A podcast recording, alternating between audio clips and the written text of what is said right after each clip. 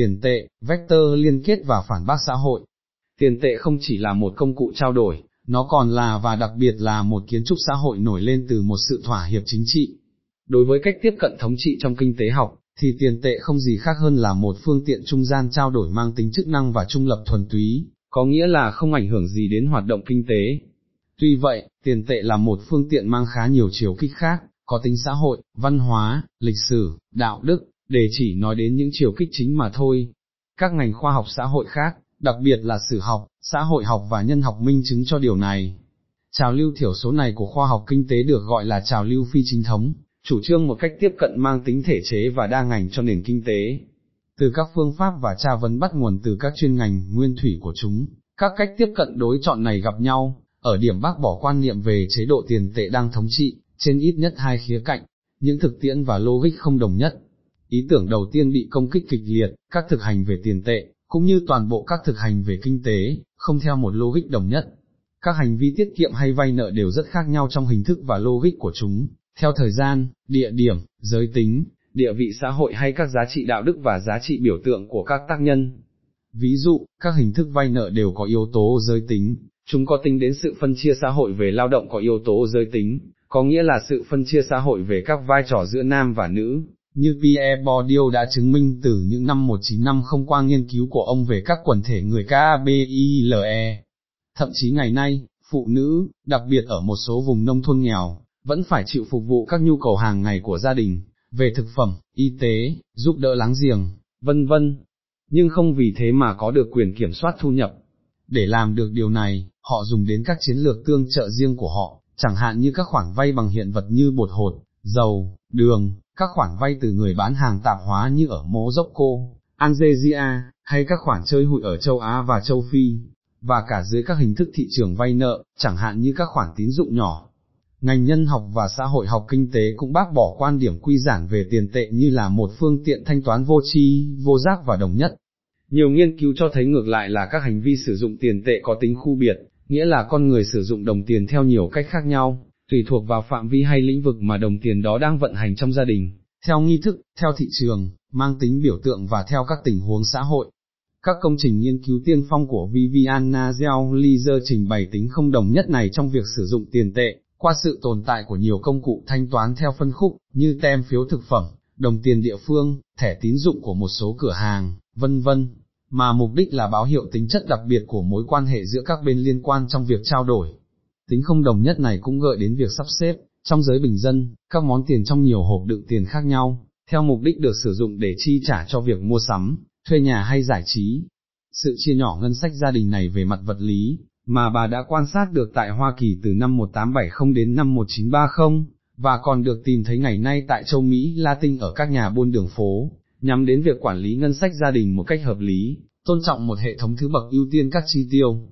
Do tiền là một biểu tượng, một ngôn ngữ cho cộng đồng sử dụng nó, nên ý nghĩa và cách sử dụng nó cũng khác biệt theo nguồn gốc vật lý hay xã hội của nó, tiền kiếm được hay tiền được thừa kế, theo bản chất các khoản nợ phải thanh toán về mặt kinh tế, xã hội, theo vị trí xã hội và giới tính của người sở hữu nó và người tiếp nhận nó.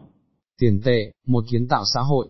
Dạng nứt lớn thứ hai với cách tiếp cận của kinh tế học thống trị, trào lưu phi chính thống trong kinh tế học đảo ngược quan điểm lý thuyết về nguyên gốc hình thành và bản chất của tiền tệ, cho thấy chiều kích xã hội và chính trị rất cao của tiền tệ. Theo kinh tế học truyền thống, tiền tệ đã được phát minh để khắc phục vấn đề nổi tiếng của sự trùng khớp nhu cầu, mà việc hàng đổi hàng đòi hỏi. Đây là cách giải thích cổ điển trong kinh tế học mà ta có thể tìm thấy, ở Adam Smith, Stanley Jevons hay K. Menzer. Giải thích này về sự hình thành tiền tệ hoàn toàn phù hợp với quan niệm đã có trước của các tác giả trên về tiền tệ. Nếu tiền tệ chỉ là một công cụ trao đổi, thì nguồn gốc hình thành nó đáp ứng một mô hình hoàn toàn mang tính chức năng luận, có một vấn đề tổ chức cần giải quyết, nếu muốn nói như vậy, phải phát minh ra thiết bị thích hợp. Nhưng mỗi quan niệm về tiền tệ và bản chất của nó xác định một ý tưởng nhất định về nguồn gốc hình thành nó, không gì ngạc nhiên, khi trào lưu phi chính thống kinh tế có một ý tưởng hoàn toàn khác về nguồn gốc tiền tệ. Về vấn đề này, chúng ta có thể kể các công trình tạo lập của Michel Azileta và Andrea Leon, ngay từ năm 1982, trong cuốn bạo lực của tiền tệ, họ đi ngược với lý thuyết tiền tệ thống trị, khi chỉ ra rằng tiền tệ không phải là một sáng chế của nền kinh tế hàng hóa. Theo họ, tiền tệ ra đời trước và thậm chí còn tạo ra nền kinh tế hàng hóa, chứ không phải điều ngược lại. lấy cảm hứng từ những tác giả như các Mark, George Simmel, F. A. N. O. E. S. Simian và Fernand B. R. U. D. L. Michel Azileta cho thấy tiền tệ là một kiến tạo xã hội, mà bản chất không liên quan gì đến hàng hóa. Quan niệm về tiền tệ như trên được khá nhiều nhà khoa học xã hội chia sẻ, coi tiền tệ như là một sự kiện xã hội tổng thể, sử dụng lại thuật ngữ của nhà nhân học Marcio Mau, có nghĩa là một thể chế chính trị, xã hội và đạo đức thực sự. Về bản chất, tiền tệ đại diện cho giá trị hay nói cách khác, nguyên tắc tương đương, và được coi là thước đo của mọi thứ trong các xã hội hàng hóa. Đó là chức năng xã hội cụ thể, như Marx đã viết trong bộ tư bản.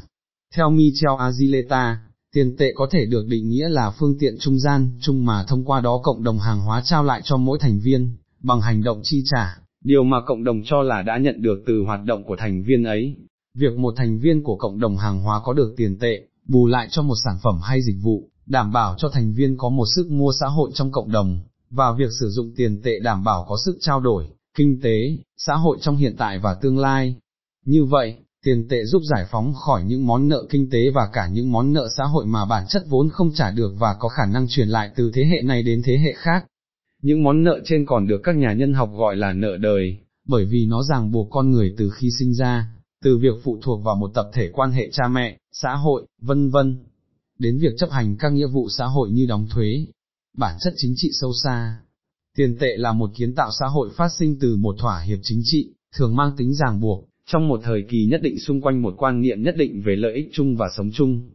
Tiền tệ có được tính chính đáng khi nhận được sự tán đồng của cộng đồng hàng hóa, hay nói cách khác sự tin tưởng tập thể. Thực vậy, qua việc sử dụng tiền tệ, cộng đồng hàng hóa thừa nhận hệ thống thanh toán và năng lực tổ chức của hệ thống để đảm bảo tính đều đặn và liên tục của các khoản thanh toán hàng ngày. Cộng đồng cũng thừa nhận cơ quan quản lý tiền tệ, chịu trách nhiệm phát hành tiền tệ, và tính phù hợp của hệ thống tiền tệ với các giá trị đạo đức của xã hội.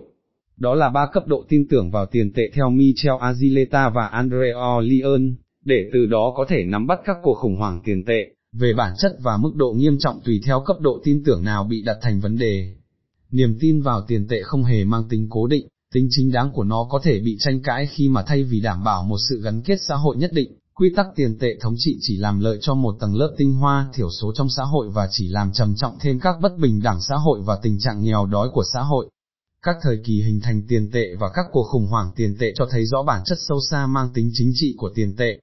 Vì là đại diện của giá trị, tiền tệ là đối tượng của các cuộc xung đột và các nỗ lực chiếm hữu bởi các nhóm xã hội yêu cầu những điều kiện tiếp cận tiền tệ tốt hơn, có khả năng dẫn đến việc tạo ra những đồng tiền song song.